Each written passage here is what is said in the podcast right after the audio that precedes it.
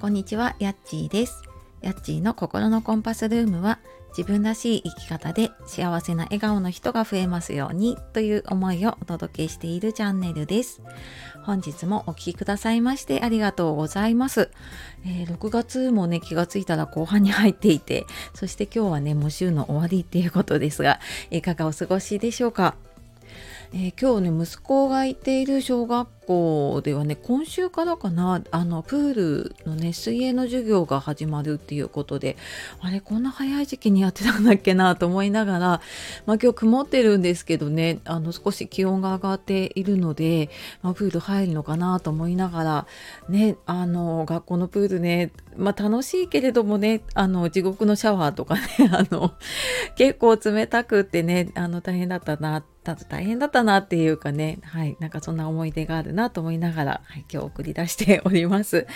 で、えー、今日はですね、えー、あなたの収入を決めているのは〇〇っていう、はい、ちょっと珍しくこういうタイトルで始めたいと思います。で、えー、答えはね今日あの今朝のツイート見た方はねもうあの答え言っちゃっているのでもうあの全然わかると思うんですけれども、えー、収入を決めているのは実は自分の自己肯定感がね関係しているっていうことをねちょっと今日伝えていこうかなって思っています。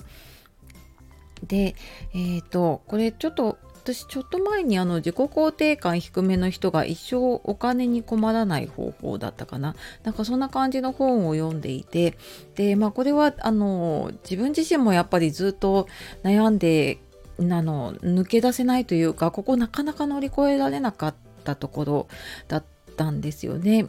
でなんかその仕事をしていて、うんとまあ、例えばもうちょっとこう給料が上がるっていうのもそうだし自分で、まあ、副業なり起業をしてで自分で収入を得ていくっていうのにも共通しているんですけれどもその自分の自己肯定感に見合った収入しか入ってこないですね。うんもっと言うとその自分がこれぐらいだって決めた度合いに比例していくので自分が決めたもの以上のものが入ってきちゃうと今度なんかバランスを見失あの崩しちゃってね自分を見失っちゃうっていうことが出てくるんですよね。だからなんかあのよく宝くじ当たった人のね人生その後の人生がなんかあんまり良くないものになってるっていう話ね私も聞聞くんですけれどもなんかそれってやっぱりその自分の自己肯定感だったりとか自分の思っているもの以上のものが入ってきちゃうとやっぱりそこって自分の中でねバランスが取れなくなっていってしまうっていうことがね起きてくるんですよね。であのここ乗り越えるのってやっぱりその自分の自己肯定感を上げるっていうよりはあの自己肯定感って上がったり下がったりとかするんですよね。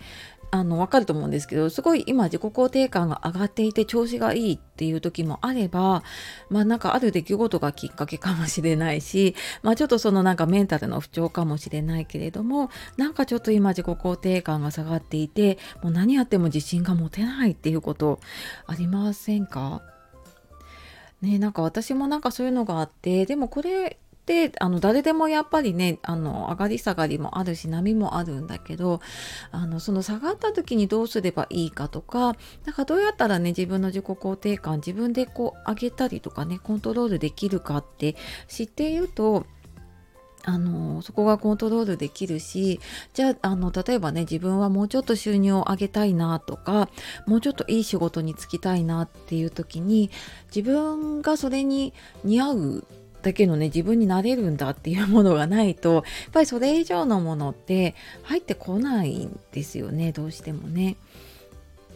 であの私もなんか結構長長い間というか、まあ、自分で仕事をし始めてからね特にうん思ったかなこれね思っていてでなんかあの詳しくはちょっと今日これあのメルマガの方でちょっと私のね、あの、込み入った話とか、個人的な話とかもあるのでね、あの、そっちで書こうと思うんですけれども、あの、そんな風にね、ちょっと、うーんな、なんか頑張ってるんだけど、なかなか成果が上がらないなとか、自信が持てなくって、ちょっとなんか、あの自分の思うようにね進めてないなとか頑張ってるんだけど収入が上がらないなっていう時って、まあ、いろんな原因はあるとは思うしそのやり方だったりとかねもちろんそういうのもあると思うんですけれどもあの、まあ、メンタルの方ね私あの専門というかサポートしているので、まあ、そこから見るとやっぱりすごく自己肯定感の与える影響って大きいので、うんと私が思ってたのはねあの一つは楽して稼いじゃいけないとかあの収入得るなら苦労しなきゃいけないみたいなものがあったからなんかすっごい遠回りというかすごいなんかこう短時間でできるものを時間をかけてやらなきゃいけないとかねあのそういうふうに思ってやってきちゃったなっていうのもあるのでなんかこの辺ができるとすごい時間も自由になるしであの別にお金が多ければいいっていうわけじゃないと思うんだよね。自分が自分にとってなんか自由で好きなことができる